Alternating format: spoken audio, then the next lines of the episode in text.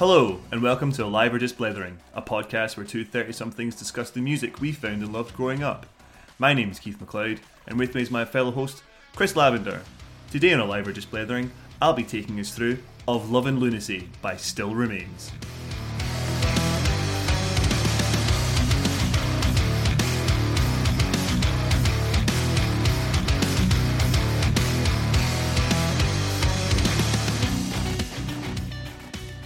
Time, Keith.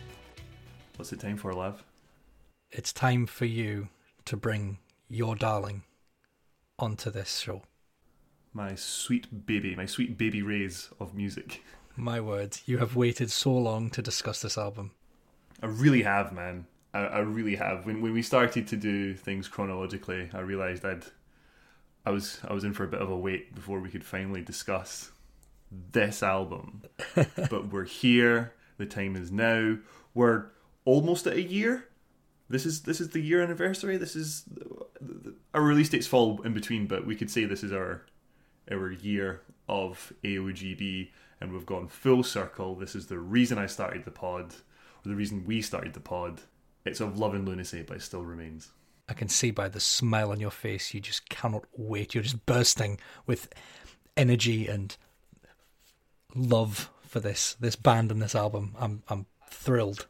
Very much so, man. I am. Uh, yeah, I've just got a lot of time, a lot of time for this album, a lot of time for this band, and yeah, let's let's get into it. Well, thank you everyone everyone for coming back. This is Alive or Just Blethering.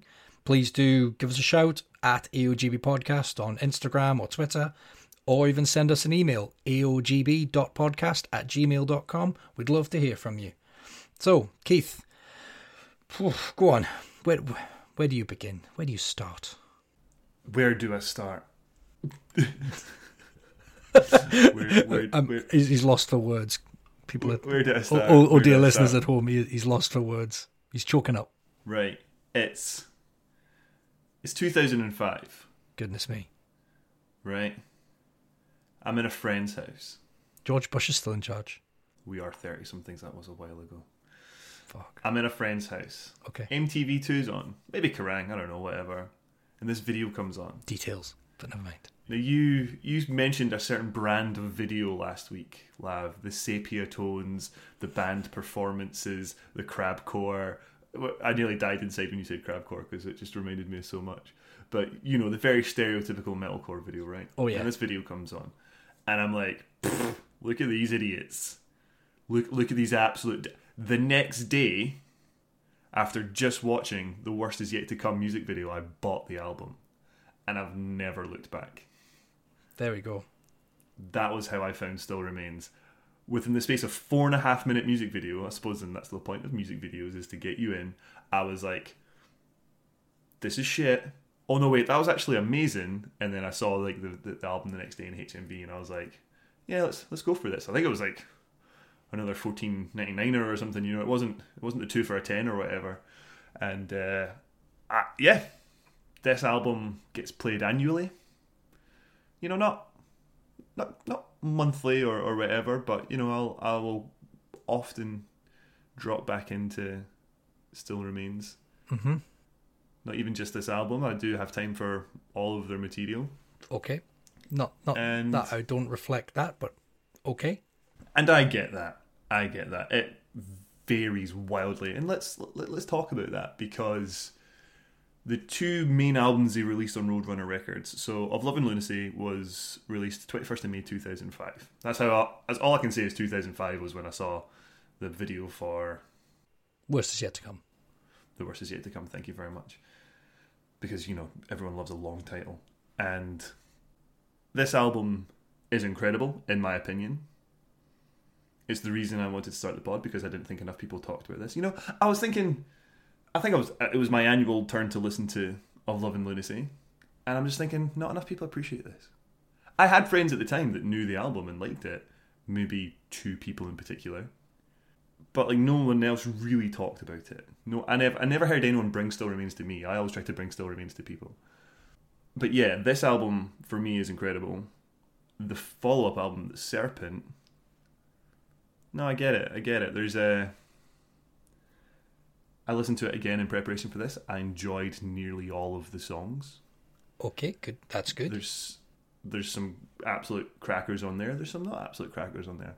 But in general, the whole album is if Of Love and Lunacy is a ten, then that album's about a six. And that's maybe being kind. Wow, that's that's not an album full of mostly crackers. Mostly good songs. Like I enjoy most of the songs. I don't mean it's a six out of ten in general. The album's maybe I don't know seven out of ten. I just mean in comparison to. But gonna big it up some more. You big it up a little bit more. I just mean in general of uh, against of Love and Lunacy. The album itself is is just it's just turned down on almost every level. The guitars first, ironically, are tuned up. It's nowhere near as heavy an album. It's nowhere near as loud or progressive or technically interesting an album, and that's a bit of a shame. I think a lot of studio interference. I think I think the guys must have been sort of flagged up by Roadrunner as maybe the first album didn't do as well. Here's a load of things you can do to make it better, but it, they took out everything that made the first album good. Yeah, which is a shame because that I uh, hands up didn't. I think I might have listened to maybe two tracks from the Serpent back in 2007, and I was like, nope, this is this is garbage. This is not for me. This it was not the sound that I was listening to in 2007, and 2007 I was predominantly listening to probably a bit more bit more hardcore maybe even some more. I'll, I'll tell you, I it was probably I was probably listening to a lot of Parkway Drive in 2007. Actually, come to think of it, Oh yeah, loved a bit of Parkway Drive. Certainly the first or the early two albums, you know, Horizons and the one before it, that whose name escapes me. That I felt was the more natural progression for Still Remains, but they went down a different route. They they stayed in the uh, dare I call it a glam lane? That's that's no, I don't think I don't think they went glam. I think you could maybe say they went down the same trap as previous AOGB albums, as perhaps Eighteen Visions, Hmm. or even dare I say, the slightly less better band than Trivium, Avenged Sevenfold. Potentially, potentially. But anyway, that's the Serpent. We're here to talk about Love and Lunacy. To me, to this day, what is this? A seventeen-year-old album? Obviously, it's the same same age as Ascendancy, same year. Yeah. a seventeen-year-old album. Still a ten out of ten. I think you could release this album today. Maybe you could tweak it a little bit in production. I'll give you that. So the sound has sort of came on a little bit. I think you could release this album today and it would still be an absolute cracker. I would I would agree because I think aside from the style, I think the sound of the album is actually great.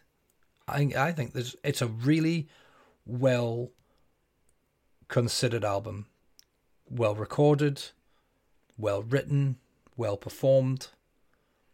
The style is of a time, and you know that kind of comes with the territory. But then It's of a time, but I would say they do it so well. It's almost what I'm saying about the serpent. They they, they took by by saying they took so much out of out. They, you know, they took out they, they, they tuned up the guitars in serpent. So for me, of Love and Lunacy sounds as you know, it's a, it's tuned down to something. The the prog elements of the songs. I mean, they don't dick around here. Like we've got nearly a track three's nearly five minutes. Track four is four and a half minutes. Track six four and a half minutes. Track nine, Recovery. I'm going to talk a lot about that song. Six, five minutes sixteen. they're not sure. It's not a short album, like. These guys put in the whole album, twelve songs, forty nine minutes, fifty three seconds. These guys put in, a, for me, a lot of effort into this stuff. It's, the, you know, it doesn't follow to say that we were listening to NoFX. Now, I'm, I'm not picking on NoFX. That's apples and oranges comparing NoFX and still remains. But NoFX very much an A B A C structured sort of punk songs, and mm-hmm. that's fine because that's what those guys do, and they do it very well. I would say the writing on Of Love and Lunacy is just incredible in comparison. Like, you know, they don't follow a particularly standard structure. There's breakdowns here, there's bridges there, there's beatdowns there, there's different sections all over the place, and it, to this day, it still blows my mind that these are. There's not a song in this album I would skip. I'll agree. 10, out of 10 times out of that, that is, it was a very unskippable album. I enjoyed listening to all of it, and each song that comes on one after the other, I'm like, oh, fucking banger after banger after banger. Really, it surprised me. I, I think I, because I don't hold the band in the same regard, because it is effectively to me, they're a, a one hit wonder of a band. They had one cracking album, absolutely smashed it, nailed it, totally perfect, and then were never able to recreate that. And then after the second album, lineup changes, change, um, changing, slight change in sound, a bad recording, if you will. Didn't Mm-hmm. it just? I just left it, walked away. I don't want to play with you anymore. Dropped. No interest in the band again whatsoever.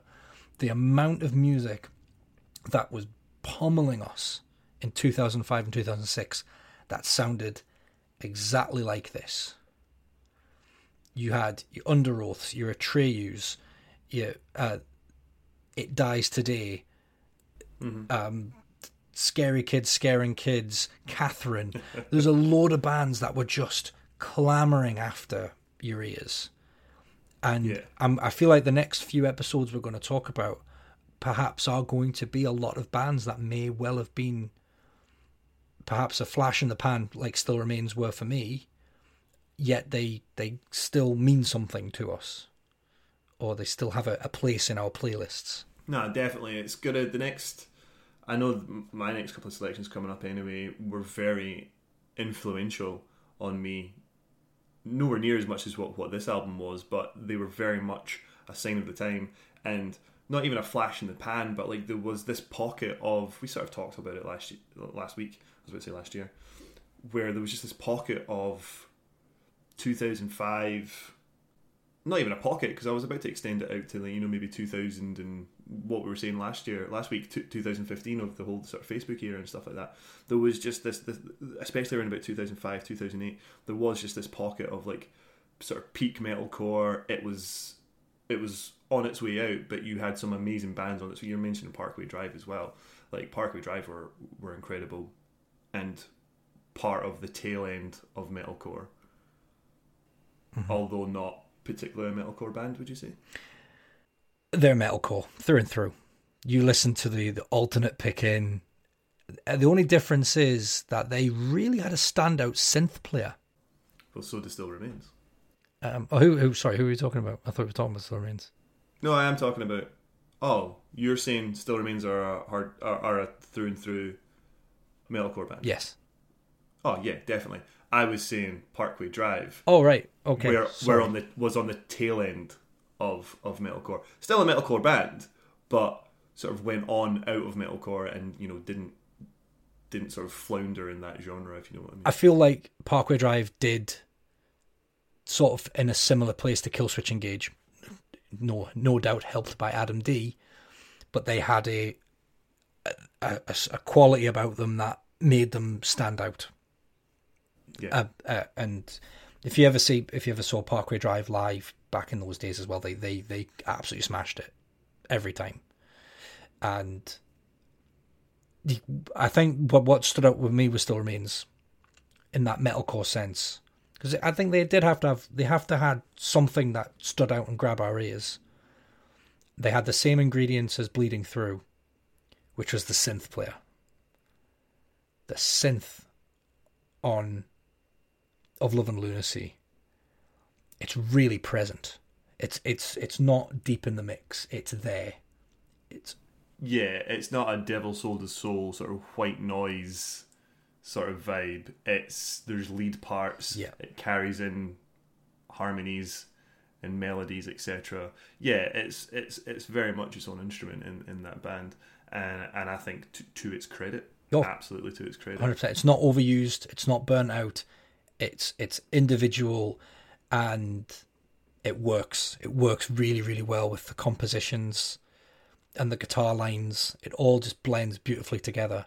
And you think, I think there's some acts that try to introduce an electronic element, maybe not quite a synth, like synth strings, but some kind of just something, and it and it always sort of is a bit jaggy. It, it, it jags, it juts out, doesn't quite mix perfectly well.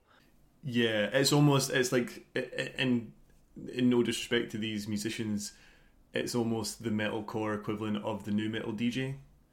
Like you want to mm-hmm. have good, good you know it's cool to have a DJ. Yeah. So you want to have some scratches, you want to have some samples, you want to have some some break beats in it or whatever.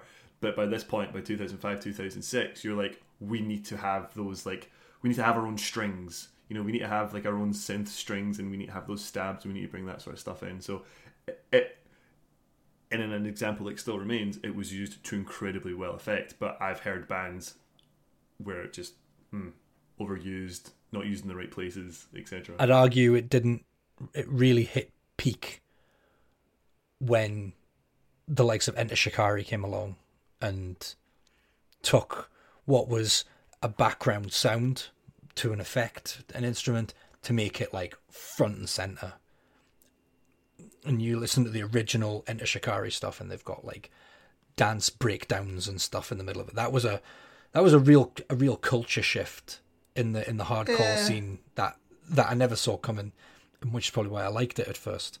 But it's it's you know it's still it's that introduction of, of electronica into into heavy metal and, and metalcore was a probably much needed shift mm-hmm. that was needed in the gears at the time and, and again it's just another thing that stood out because you, you've got so much noise, literal noise from all sides yeah. of these bands, and they had to have something to grab you and take you. And I remember the first time I heard Still Remains was after the announcement of the the uh, Road Runner Road Rage tour, which was we talked about in the Trivium episode. That got announced, and the head and the touring acts were all announced as well. So it was Trivium, Three Inches of Blood, still remains. Mm-hmm. So I went out of my way to find as much of these bands as possible. So I had Ascendancy. I managed to find a handful of Three Inches of Blood songs, and I discovered literally the day. I'm pretty sure it must have been early May. I might have even got it before it released on a on an advanced copy from one of the forums. But it was hearing that, and me and my friend who went were like, holy shit, these guys are amazing. Like this is this is incredible. And this, this was of Love and Lunacy. Yeah, of Love and Lunacy, and it's a debut album. Yeah. I mean, you you listen to the first Trivium album. It's it, it's um it's dog shit.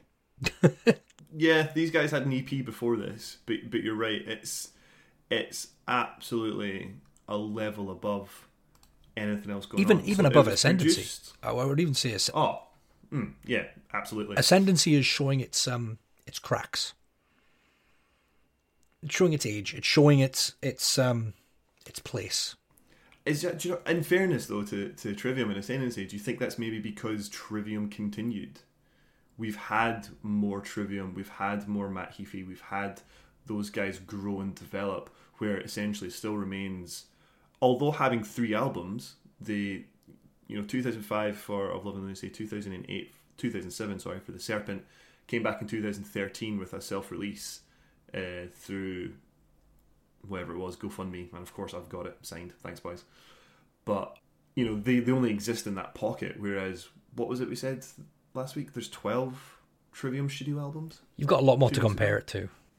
Yeah, you've got a lot more to compare it to. So you've seen Trivium, air quotes, improve you know, change their sound, mature their sound, or whatever. Whereas we only really have this album from Still Remains, and it's not it's not one to be beaten. But um, yeah, it's it's produced by a guy called Garth Richardson, so that should be familiar. It is. It's very familiar. Because Garth Richardson produced Rage Against the Machine, Skunk Anansie, Kittie, Spineshank, Mudvayne, and later on Biffy Clyro. Wow. Roadrunner had a lot of faith in this band. And I really want to know what happened to that faith because I, I, we've Yeah. we've almost talked about it too much, but the Serpent is such a change in direction. I think they're still there. They still have. They obviously still have the guitars. They still have the beatdowns. They still have the the keyboard player and stuff like that. But it's just Who produced the Serpent? Was it was it a different producer? Was there a different writer? the Serpent was produced by Steve Evans. And I'd like to know who gets these choices because you, you look at the names that Steve Evans has been involved with. Like every time I die, Dillinger Escape Plan, So, yeah. Symphony X, Buried Alive, Glassjaw, Glassjaw. Earth Crisis. You know, there's some big, big names in there. Whether he was producing or mixing or an engineer.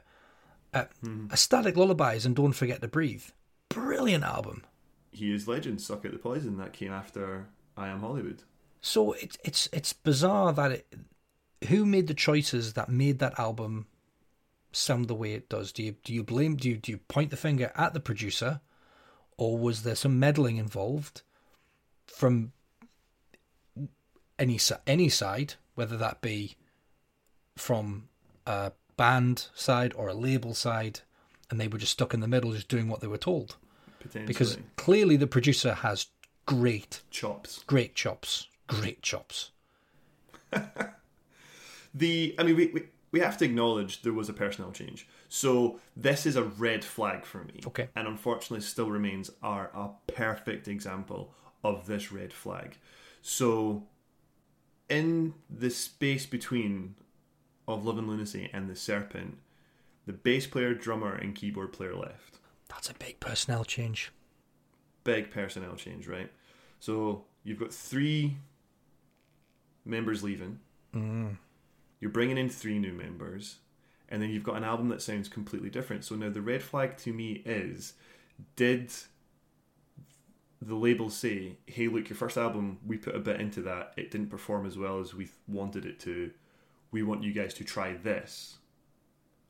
The three band members were like, "Nah, that's not our band. I'm out." they've had to bring in three other musicians. Mm-hmm. They've tried to do the Serpent. It's still not worked because essentially there was a conflict there. They were the band were doing something they didn't want to do, and so they broke up in two thousand eight. You know, Love and Lunacy two thousand five, the Serpent two thousand seven. They broke up a year later. Yeah, there's there's clearly some unrest. I think that I've, I've just just mentioned it there how well the synths worked with the guitars, and you've you know you taken out what I'm saying is a really key element of the band. Then then that's always going to have these you're going to have these problems because they're not going to work. They're not, just not gelling together. Mike Mike Church actually, so the sort of the, the clean vocalist mm-hmm. and second guitarist didn't actually come on until 2005. So Mike came on very late on mm-hmm. after the EP and into of Love and Lunacy. So was there always that sort of level of meddling from from the label to try and make this band something more than it was, even though you've got an absolute lightning in a jar example like of Love and Lunacy, did it collapse on the Serpent? And then you listen to Ceasing to Breathe, the 2013 self-funded album. Mm-hmm.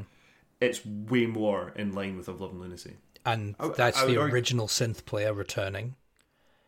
It's Original synth player, original drummer, and sorry, not original drummer. It is, A- it is uh, well, it is. It's the drummer for Of Love and Lunacy. Yep, AJ, and and Mike's Mike's back. So yeah, what is and that that's the red flag to me. You've got a massive personnel change. You've got a massive change in sound, and then the band breakup. That's just a sequence of events you'll see throughout other bands that makes that screams to me label label interference. You know, look at what's happened to, to more recently in, in movies. Hmm. We've got after the, the Snyder cut. Let, us go there. Let, let, let's let's let's poke a let's poke a sleeping bear, an angry edge lord sleeping bear of the Snyder fans, and say, hands down, the Snyder cut is a far superior film Te- Oh, to it's fantastic. the you know justice whatever it was. The jo- Josh Josh League, as the as I've heard But it. that's called. because Zack Snyder left Yep. for horrible reasons. Yep. They brought in Joss Whedon to finish it because Joss Whedon was, Mr. Avengers. albeit an al- already named piece of shit, but still the Avengers man. And he told he did what they told him to do, and the the studio absolutely butchered it. I I think that that example applies to music and a, and a, it can apply to, to albums, and we saw that with the Serpent. Well, it's, and it's death death by committee, isn't it? Where as soon as you get a committee of individuals, you get aimless, base feelingless, no. You know, if you've got no real aim or passion, you you lose it all. The the roadmap for Warner was shortened beyond compare. They could have, if they'd sat and took their time. I think it's hard. I, think it's hard. It's it's obviously hindsight's twenty twenty, but it's hard to acknowledge how much time they put into building up the Avengers before the Avengers got released. So you had Yeah. you had Iron Man, Captain America, Thor, the Hulk, all got released Iron Man two. and Iron Man 2. So there was, you know, before they did an Avengers film, whereas Warner Brothers were playing catch up. And they Yeah, they always were. and they had, you know, they had Man of Steel, was it Man of Steel Man of Steel was 2013, I think. all the way into Batman versus Superman. And it was like, Yeah. holy shit, that was a jump. And And then it was Justice League, and then it was yeah, they three so there was two movies and then there was the big ensemble piece. yeah, where they introduced like four new characters. Exactly. Totally, totally fucking it up. And I genuinely think if Warner had sat and took their time, they could have built another amazing franchise that we'd be going to watch the films on a biannual basis, throwing money at them, whatever. But that's not happened now.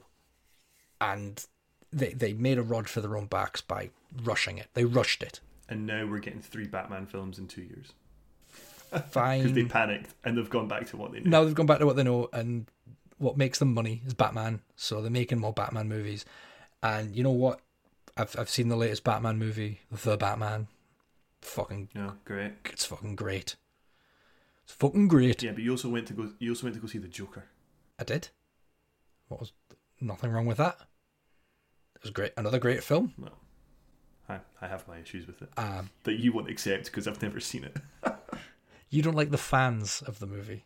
No, I don't like Warner Brothers just making Batman movies. It's not a Batman movie. Right. what is the Joker without Batman? It's the Joker. Who would be nothing without Batman? It's, I mean, baby Bruce Wayne's in it, isn't he? There's a child Bruce Wayne. There's I mean, he exists. Daddy Wayne's in it. Do you know what I mean? Like it's it's it's a Batman film in everything but name because it's about the Joker. Yeah, but it shows. Oh fuck! I'm not having this argument. Right? The, the Joker ex- can the Joker can exist without Batman. The Joker eh, Joker's existence is not because of the Batman. It is. It, I mean, obviously in pop culture it is, but in that movie, in that Yes. Can you? Yeah, you can have a standalone film that is just about the Joker, which is what they did, but that jo- the Joker wouldn't exist without Batman. Equally so, Batman wouldn't exist without the Joker. The, the, the popularity of the two characters are entwined. So so what's your But- what's your problem, caller? Well, my problem is rather than just make a f- an actual film about another character, it's just an extension of Batman. Like you know, they could have done a good Wonder Woman film rather than the Wonder Woman two that we got, or they could have done the Cyborg film they said we were going to do, or you know what the fuck's been going on with Flashpoint, or they could have done Blue Beetle's being talked about. They could have done any other film. But it's not really. put that. Ca- I wouldn't say. I, I'd say that they've their idea of what they did with Joker was a really clever, smart move to make a non-superhero movie. There's no superhero antics in it. There's no crime fighting. but he's a superhero villain. He's a supervillain Ah, He's just of with a with a broken. He's a broken individual with a, a, a sad past, and it gives you some. It puts some credence in, and and weight in their actions. But it shouldn't because he's a fucking murdering psychopath. He is at the end of the film. Yeah. So he's a murdering psychopath. the- like yeah, why, why are we Right. It's like it's the same issue with it's the same issue with glorifying Harley Quinn. Like why are little girls want to dress up with Harley like as Harley Quinn when she's a a murdering psychopath? But Because- because it's all Batman, because it's all Joker, like that's what they can sell. Yeah, it's sellable. bullshit. That's sellable. But yeah, um. Anyway, I think the Joker film was great. I think the just the Justice League was terrible, and I think the Zack Snyder Justice League was great. I think the Aquaman film was meh. I think Wonder Woman was two thirds good, one third, and the sequel to Wonder Woman I've not seen. Oh, it's a bin fire. I- it is an absolute bin fire. I watched it on a flight, and I just wanted to jump out the plane. could have could have pressed stop, you could have. but instead I was like, to to erase this from my memory. I'm going to test this door to my right. Anyway, this is not. Uh, still remains. So my point being is that I think I think that's how we ended up with the serpent. I don't know this for a fact. I've not read this anywhere. I have no nothing to back this up. But those are just my sort of red flags. You know what I mean? You've you've, you've got the personnel change, you've got the sound change, and ultimately the band broke up. So the keyboard player, Ben Showland, he went on to join the glam glamcore Nintendo core power Oh my metal God, blessed by a broken heart. blessed heart. by a broken heart. There's a memory. So they started off they're a Canadian rock band. Talk about a band that used keyboards too much. Well, they went they they went all in. They did they were. If you ever see a picture of them, it'll probably just melt through the paper. It was just so much neon. They were very very, they were a very loud band, and they toured with Enter Shikari back in two thousand and I want to say seven. He's not in the timeline. Was he just a touring member? Oh, he did. T- he was only in it for a year. Did 2009 to 2010. But the band Blessed by a Broken Heart saw them within Enter Shikari, and they were there's one of those gigs I felt really sorry for them because For for who? for, for Blessed by a Broken Heart because everyone at that gig was there to see Enter Shikari. Yeah, that's always that's always brutal, isn't Blessed by a Broken Heart, they've travelled all the way from Canada, they've come to Edinburgh, Subway Edinburgh, and they've got the the bring in Enter Shikari on support. Every um, ninety five percent of the crowd? Oh no, left after Enter Shikari. that's. I mean, I, I've I, I've probably been that guy. To be fair, I, I don't I don't say that I've stayed for every support band or I've stayed for every headline or whatever, but it's such a crap thing to do. It was heartbreaking, and the guy and the guys on stage saw it happen, and I was like, I felt really sorry for them, and it- I just felt I just felt really bad that they they got they got done over by that, and it wasn't their fault. They they they came over to do their stuff, and if it was the other way around, if it was Blessed by a Broken Heart supporting Enter Shikari, I think more people would have seen Blessed by a Broken Heart. Yeah, I was going to say that that's probably what it should have been because, I mean, to this uh, to this day, I've I heard of Blessed by a Broken Heart at a very particular time, and I've never seen or heard from them again. So, but Enter Shikari had an absolutely massive underground following here. So why why were they the head? Why, why were Blessed by Broken Heart the headliners? I have no That's- no idea. I don't know if it was the decision based on distance travelled, some kind of. I, I mean, we have to acknowledge that Enter Shikari at that stage, you you just said it. They had this massive underground following. They were just the hottest ticket in town, and I said, Yeah. I think I said last week on Comeback Kid that Comeback Kid are the band I have seen more times than any other band potentially. Mm-hmm. Second place might be Enter Shikari mm-hmm. and it might honestly be within the space of two years. I've lost count of how many times between, I think it was December 2006 and 2008 that I saw Enter Shikari. Because they were, it was incessant. They were on every show, it was every tour. They were either a support act, they were there, and they were doing all the little venues. I think I saw them at Studios, Cab Vol, Subway. Hmm. I saw them at the Head of Steam in Newcastle. They were just it was every every other month they were there. E- easily done when your parents are flipping the bill, really. They, they put the work in. Damn. I don't know. No, no, they, they, they did they did put the work in, and that, that's the thing that sort of gets me a little bit about Enter Shikari is that they you're right they were so massive in an underground sense they were so prolific they held off on record they, I don't think they ever signed to a record deal did they? They, they were self promoted the whole time. But then they sort of just sort of petered out a little bit by the end but you know I even seen one of their new songs a couple of weeks ago. Uh, it was a live video performance. The, the the vocalist was doing something on a weird television is all I can describe it as. and it was actually a really good song. It was super interesting. It was super not not the sort of metalcore had had no sort of metally elements of, of what they'd previously included. It was very much a sort of synth pop song with guitars, mm-hmm. if that makes sense. And it, it was great, but you know, going back to what I was saying, they were they were massive coming up, and when they sort of broke through, actually dropped off. Is that is that fair to say?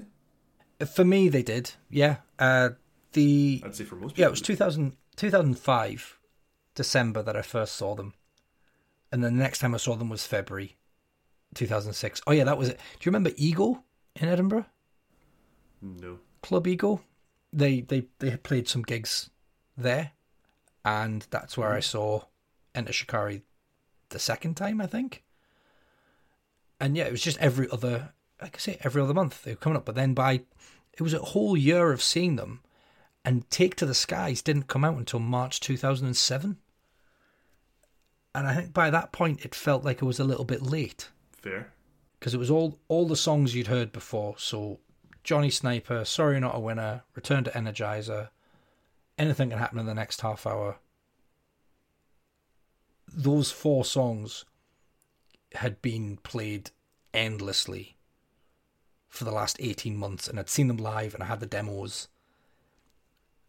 And then you get them again, and by the time the album came out, probably similar to Spiritbox with you, I'd heard it all a hundred times before. And I preferred the originals as well. Yeah, there was a bit of a production change in that album.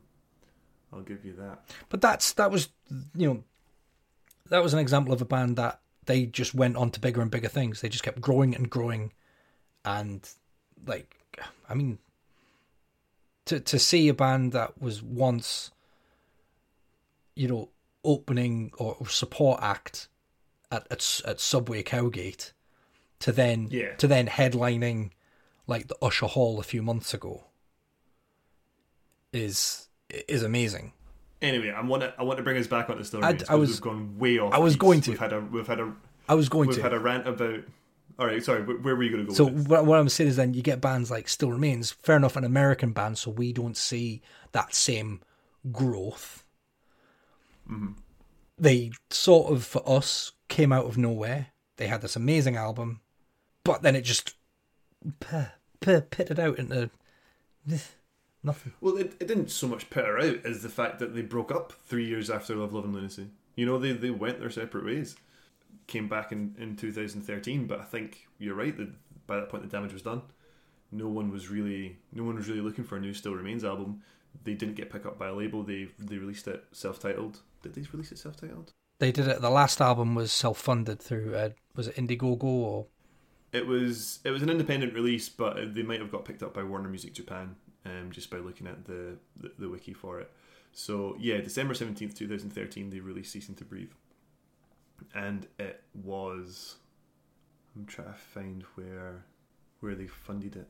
I mean, I could probably just look at my emails, but the um, yeah, twelve track album, and the they they crowdfunded it.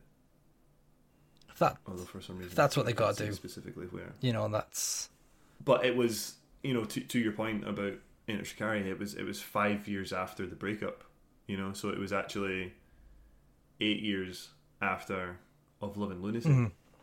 I I was almost speechless to, to see that they came back so it it's interesting because there was a bit of a journey here that I sort of saw online 1st of January 2012 a Still Remains song appears on YouTube on the, the, the channel Christian Rockers and it's called Reading Lips So still remains reading lips. Check it out. There's like a it's like a big cat lion or a tiger's mouth or something, and it's got the it's got the title in it. It's amazing. It's an absolute balls out of Love and Lunacy esque song. It's so good. It's got like a really catchy, upbeat uh, chorus, and I just I just loved it. I just listened to it on repeat on YouTube for so long. And then there was a bit of silence, and then there became a little bit of noise and stuff like that, and then we got the, the crowdfunder the, the crowdfund came up. So they weren't looking to tour, they weren't looking to travel. They just say, "Hey, look, we're going to come back. We're going to do this album. This is the lineup." It was almost everyone to return except the bass player. They got an entirely new bass player uh, who hadn't been on the Serpent, or and it wasn't Evan Wiley who had been on Mm-hmm. of Love and Lunacy. And and, and that, that was that was pretty much it. To be fair, it was it was cool to be a part of it. It was it was exciting to see that they were going to come back, but nothing really more came of that. I mean, that was 2013. That was nine years ago. They've still not released any new material since. I want to say they toured. I want to say I saw them tour that that album. I've only seen Still Remains live twice. First time was opening for Trivium on the Road Rage tour. The second time was on the Kerrang 25 tour with Bullet for Valentine and Hawthorne Heights Yeah, I and Aiden. I mean, I might be wrong. So it was Kickstarter. It was Kickstarter. They they released the the campaign on. I might be wrong. Maybe they didn't. I thought they had toured, but I'm sure I've seen them twice at QMU and King Tut's. Were you at King Tut's Trivium? No, That- wasn't there for Trivium. So that was the Still Remains time. Unless they'd. I don't know. I don't know, man. Like I say, I saw them twice. The second time I saw them, I remember them playing, a, you know, all the songs that I'd heard them do and enjoying it, followed by, they were then followed by Bullet for My Valentine. I think they were the main support. And I remember, I distinctly remember not a lot of people were there to see Still Remains. They were there to see Bullet for My Valentine. Oh man, so I've just googled King Tut still remains. Mhm. Not a great response to the fact there's a literal money mummy called King Tut. Well, yes. I'm not. I'm not getting gig lists. I'm getting Egyptology links. I wonder what happens if I do. You know, where is King Tut now? 2021. it ain't gonna say Vincent Street. I, I wonder if I do gig, will it come up? Something interesting I just spotted. I was just just looking through. There was a changeover of uh, at Roadrunner Records right at the time of of the Serpent. So I'm, I'm this is mere speculation, pure pure Mhm. coincidence. So at the end of 2006, Roadrunner signed an agreement with Warner and purchased 73.5% of Roadrunner's parent company, Roadrunner Music Group. Mm-hmm. So basically, that's when Warner took over Roadrunner Records. Really? Now that comes back to what we were talking about. Those meddling fuckheads. It's just. I just want to say it's a coincidence. So it was completed by January 2007. But who knows? We weren't in that meeting. There's there's nothing. There's there's absolutely no evidence to say this. But if there was anything that could point a finger, you've got a massive personnel change, and you've got a change in management and record label. if anyone in Still Remains ever hears this, TJ, Jordan, Mike, if you ever want to uh, maybe say, not say what happened there, let us bloody know because We'd love to know. We'd love to know We- because Of course, we'd love to know. it's uh, you, you you made a great album. They made a really really good first album in Of Love and Lunacy. It is side to side, wall to wall bangers. No track is worth skipping. Every track is worth its every second. Agreed. And Agreed. and something changed. Like I said, we've we've we've pointed out all the changes, and it clearly didn't work out, and that's sad. So I just wanted to sort of hit on where I was round about listening to this album as well. So it's 2005. I'm listening to Of Love and Lunacy. I think I'm either uh, yeah I must have been I'm I, I I've just joined a power Oh, yes. metal band.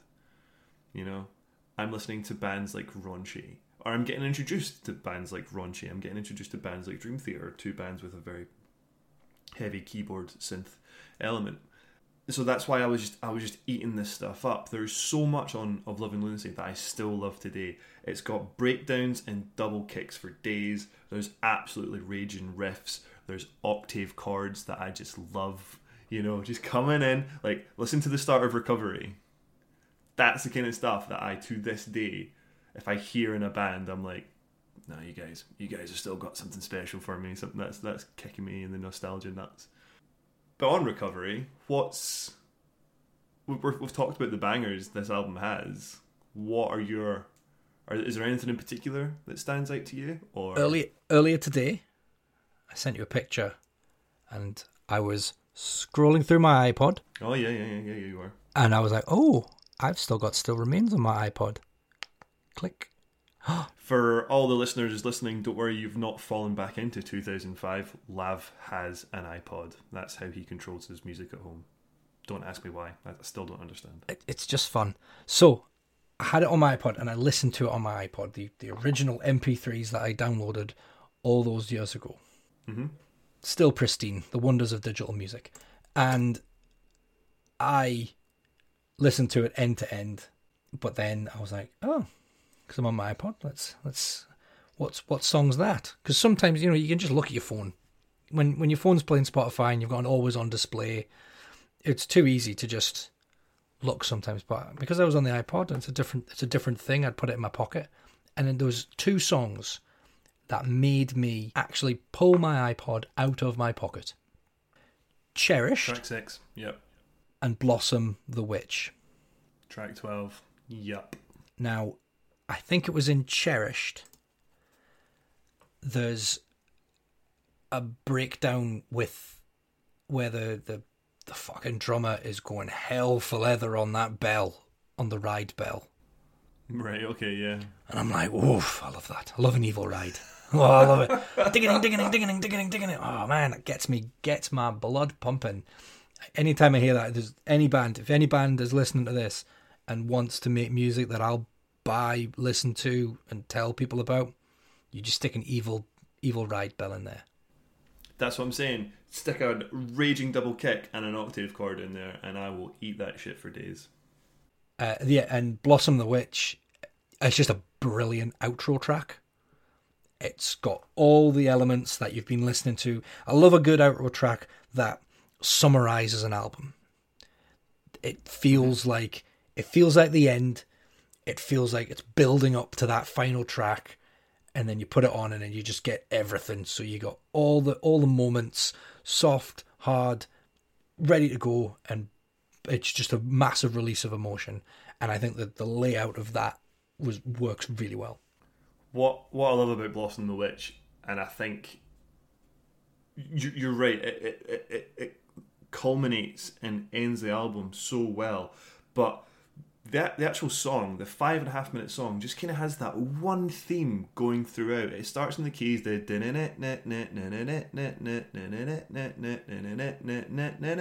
and by the end of the song, absolutely everybody is like jam jam jigga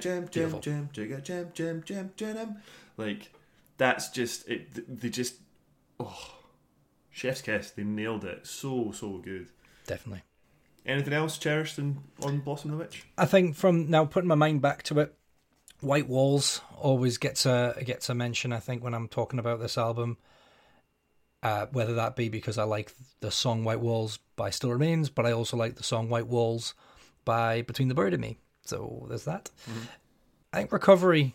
I, I I seem to remember enjoying that again because there's a song by Still Remains called Recovery, and there's a song by Funeral for a Friend called Recovery that I like. Yeah, there's yeah not not a unique name there. I think there's a few few out there called Recovery. But yeah, I, I think there's there is a lot of songs. If if I had to pick one single moment to remove, it would be the interlude of with what you have. It's only a minute long, so I'm not going to hold it against it. But I think it just takes it takes a little bit away from the the momentum. No, actually, I, I fully agree on that one. I'm saying there's not a skippable song on this. You, and to be br- brutally honest, you you could skip with what you have. It I think it's a nice piece for for what it is, but I don't think it's obviously the intention of the band to maybe give you a bit of a breather, give you a bit of a respite there. Maybe just you know clearly got a, a talented pianist there, mm-hmm. so th- th- they're giving him a sort of a bit to stand alone. But yeah, especially when it just like drops straight back into Kelsey. Track track eight, Kelsey just just spins right straight back up to hundred. Yeah, it's it's not like it leads into like a slower song or anything. It's just it's just there. Whereas I think the the best example I can think of of, of an interlude moment, the the track name escapes me because I think it is probably their most famous track on the album, but it cuts it off.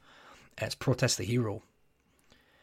They have a piano interlude on Kezia Mm-hmm. Yeah, yeah. and it's not a separate track. It's the end of one of the songs, and I've not looked it up before before talking about this, so the, the the name of the song is not on the tip of my tongue. Well, this happened to them on a more recent album. I think this happened to them on the most recent album, where oh no, it wasn't. It was this definitely because believe it or not, we're going to talk about Protest the Hero soon as well. This happened to them on give me a bloody red hot minute. Volition. I'm sure this happened on Volition and it was Mist. Mist had a piano outro, Right. but it was it was cut, so it sort of sounded weird. Did it? Oh, I need to double check this. I can't remember, but I I I do know Yeah. that there was there's definitely a protest the hero song that because they were there was another band that I had on just repeat Oh yeah, for a lot of 2005 and 2006 onwards. did my 2020 album of the year. Palimpsest. um yeah they they they nailed it and they they had they nailed the outro track because they i think they balanced its position well Mhm. i think that's what when bands do these intro track these these interludes you have to you have to think of the the balance and the flow it's all well and good doing it but you you're taking energy either you're gonna make it kick in from a, a song that was ending low energy and you're keeping that going and building into something bigger, or you're taking the energy down, getting people ready for something else. And if you just stick one in the middle, which is how I feel it does do with Of Love and Lunacy, it's a bit jarring. And I'm like, ah, great talent, just not there. I mean, cherished finishes on a fade out. Cher- cherished finish finishes on a on a rung out chord, and then you come into with what you have. But then, like I said, Kelsey just kicks off and goes absolutely bonkers. So uh, I, I fully understand where you're coming from. This this album would be just as good without that. Yeah, Without that interlude, unfortunately, not to discredit the interlude or, or its intention behind it, but this album would be just as good without it. But I suppose on that, I think hands down, I come back to it every time, but my favourite song on the album is Recovery. From where it starts, it almost has like a clean verse to begin. Oh no, it doesn't because it starts off screaming. But you know, in the first verse, there there's a mix between sort of clean and screaming vocals. But then by the end of it, it's just got the crushing like throat beatdown. Mm-hmm. Waiting at the gates. Is that that one? Yeah, Yeah. Thanks. Yeah, I was just I was trying to just try to figure out what it was there. Yeah, waiting at the gates, just screaming that, and it gets slower and heavier. And like for me at the time, it's a metal. It was a metalcore thing to do, but like it was also. We were talking about Conjure, Conjurer, Mm. the other week. I would also see it in bands like that. You know, Wow. like your heavier, sort of sludgier bands were doing sort of the slower, heavier sort of beatdowns like that, as opposed to just like quite happy, jaggy metalcore songs.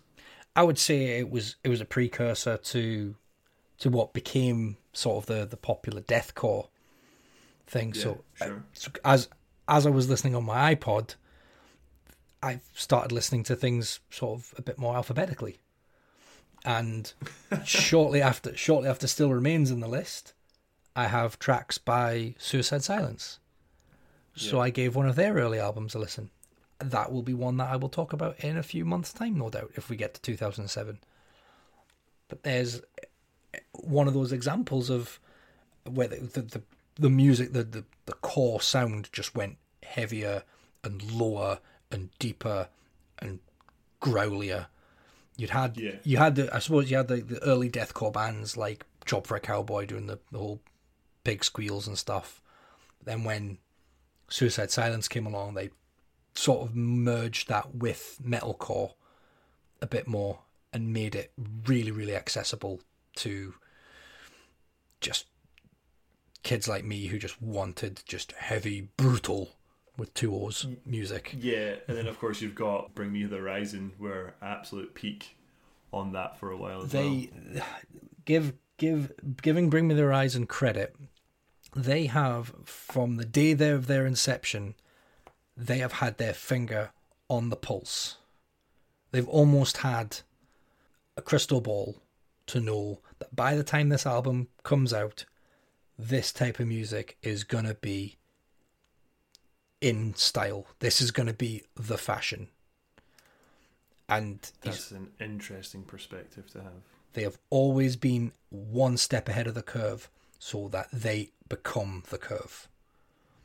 Every single release. And that's why I don't like them anymore because they've gone they they they now do music which is not my taste. Yeah, no, I mean, I, I'm saying that's an interesting perspective because I think you've absolutely hit the nail on the head. I, I expect us to talk about at least Suicide Season, mm-hmm. That was so on you the know, nose. at, at at some point, and you know that's sort of what's that's kind of what I had in mind when I was talking about those sort of vocals and stuff. Uh, was was Suicide Season, but but you're right. I I ate Suicide Season for breakfast, lunch, and dinner for for all of 2008 2009 i thought it was incredible it absolutely blew me away i even really liked the next album there's a hell believe me i've seen it where i think most of their original fans were starting to, to drop off by that point and then by the time of Sep, and stuff I, I was gone because they were a completely different band Yep. Uh, I'm the same. I've given every album at least one listen through. I, I had to stop honestly I, I couldn't even get past some of the stuff i was Didn't hearing mind. I didn't mind Sempiternal. I think Sempiternal was fine, if if not a bit bland. Uh, I think someone one of you know one of my friends put it well. So I think Sem, what was that? Sempiternal was 2013, 20 yeah 2013. I would rather a kid who was like I'm you know by by the time of 2013 we're we're now you know almost I think I'm must be what 28 and I'm seeing 15, 16 year old kids listening to music. And I'm like, you know what? I would rather the 15, 16 year olds were listening to Sempiternal than what was big in 2013, like Nicki Minaj and insert dross pop act here. I can't think of anything else. I can't think of who was popular at the time because I was just I can pretty much guarantee the young team were because I think I went to go see them what must have been the Sempiternal tour. Because I listened to the album and I was a bit like, uh, I, don't, I don't really don't know how I feel about this, but I had such love for the earlier stuff that I thought, right, cool, I'll go see them. I went with Bobag and the the cheers, the what I can only describe as high pitched screams, mm-hmm. you know, Beatle level screams for, for for that I saw in front of me at the O2 in mm-hmm. Glasgow. I was just like, I'm done. I'm I'm out of here. Like I'm not. This is a different, this is a different band now. And credit to them, like you say, for the if if if, if every turn has been intentional, if every turn has been to be ahead of the curve and to be the next thing that people want to listen to. Well done, boys. You've you've absolutely smashed it out of the park in staying relevant, and staying successful, and staying wanted. But oh boy, did it push me right out. You know, the stuff they started to produce took me right out of it, and I was like, nah, I can't can't do this anymore. Yeah, especially when you get if you go as far as 2019's amo, their last full length album. Oh boy, that is bin fire pop music. I nope, I'm out. Can't do it.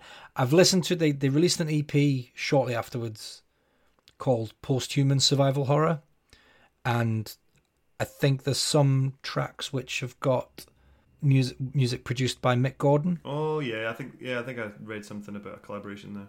So he did, he did Parasite Eve, and yeah, that's that shows and and they it's sort of they made that album as a middle finger to be like, yeah, we can still fucking scream, we can still make heavy music, we're choosing not to. It was very much a middle finger to me. like, we don't give a fuck about me. I'm not buying their tickets. I'm not buying their merch. I'm barely buying their albums. I'm listening to them on fucking Spotify. So it's very much a, they don't care about me because I'm not their target audience anymore. 20 year olds are the target audience. You know, mm-hmm. 15 to 20 year olds who will preach about this band, who will sing about them. And that's kind of bringing about the Still Remains. Still Remains never had that. I don't remember there being a core group of fans. I don't remember a fan base. I remember a Feather and Trivium fan base. Mm-hmm. We, you know, I remember going to see Protest the Hero and people clamoring to to meet the band and see them and talk to them.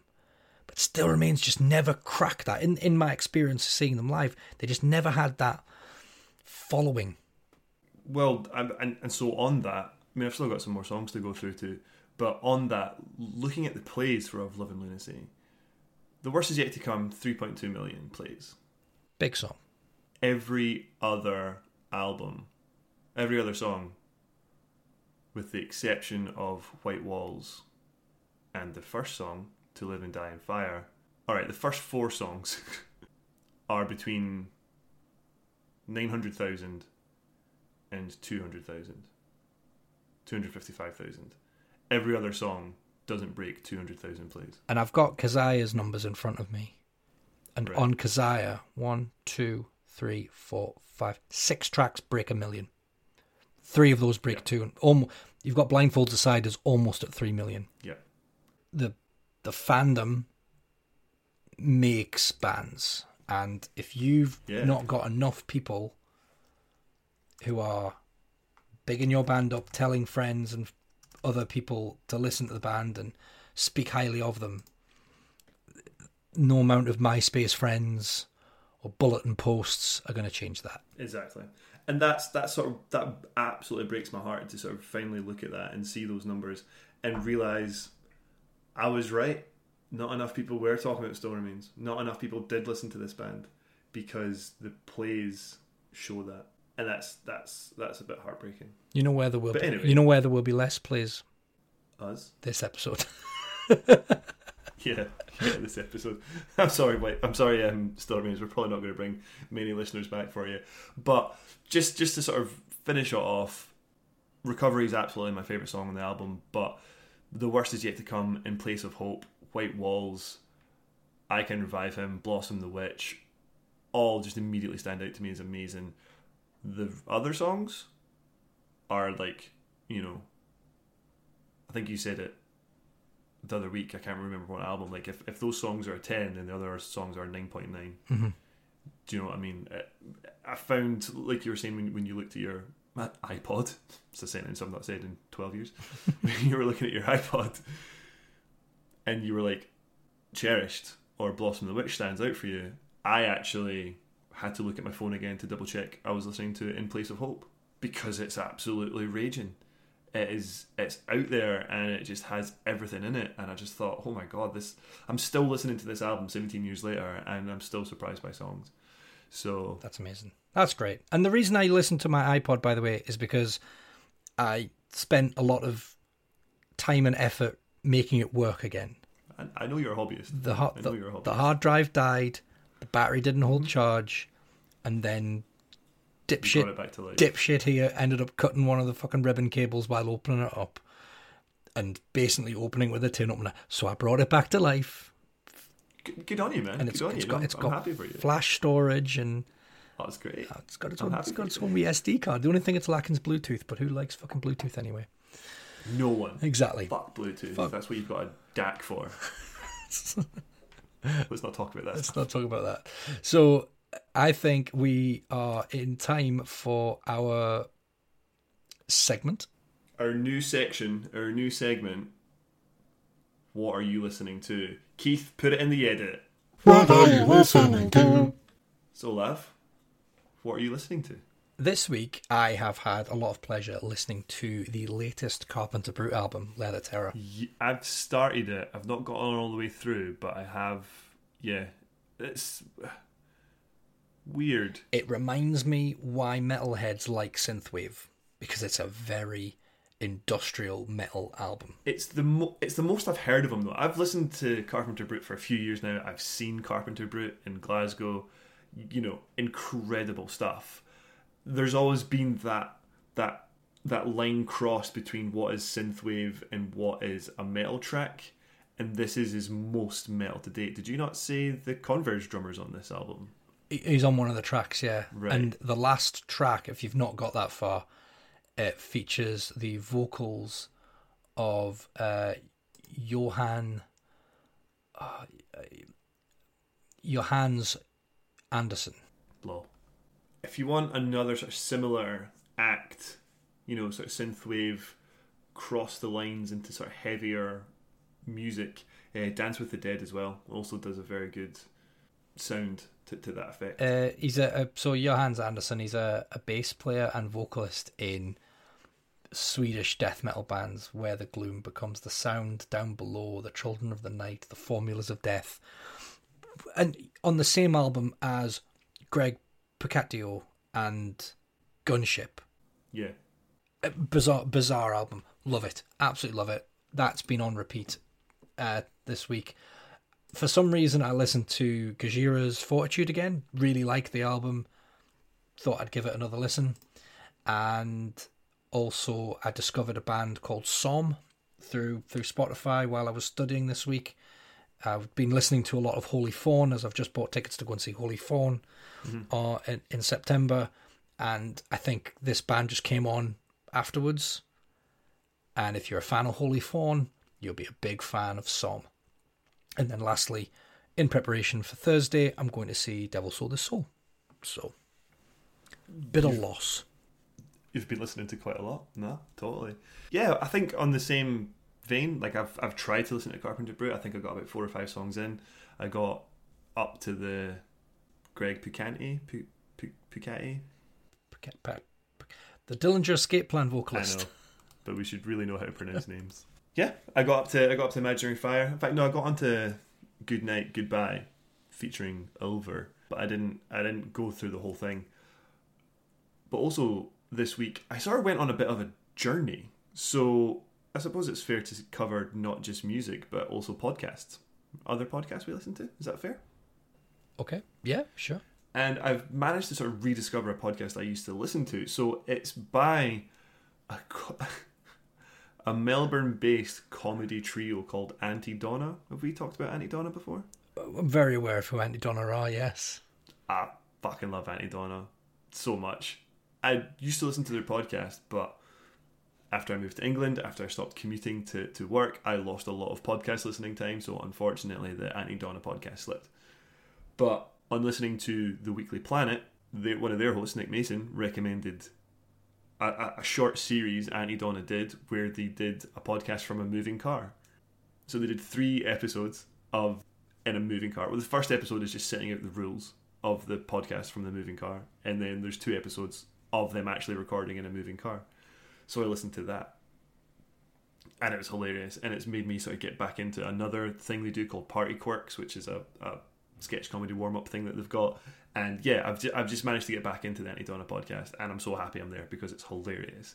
But on top of that, I've followed the Aunty Donna Reddit subreddit, and someone posted a video saying, "Ah, check out Broden, Broden Kelly, one of the Aunty Donna guys, in this video," and it's uh, another Australian-based musician called Jude Perl, and she does a song called Hamish, where Broden is the titular Hamish of the video.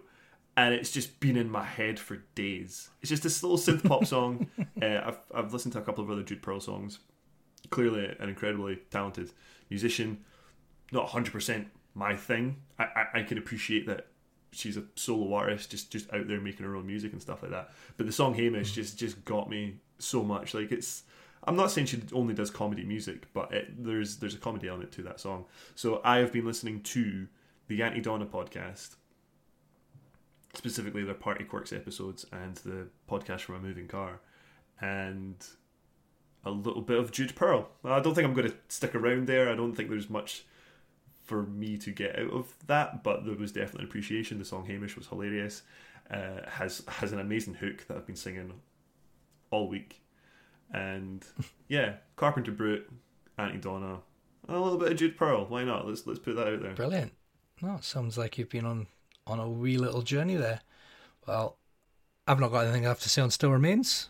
I love this album. I love this album to death. More people need to listen to it. If we can bring back Still Remains, that will be my crowning achievement of life of this podcast.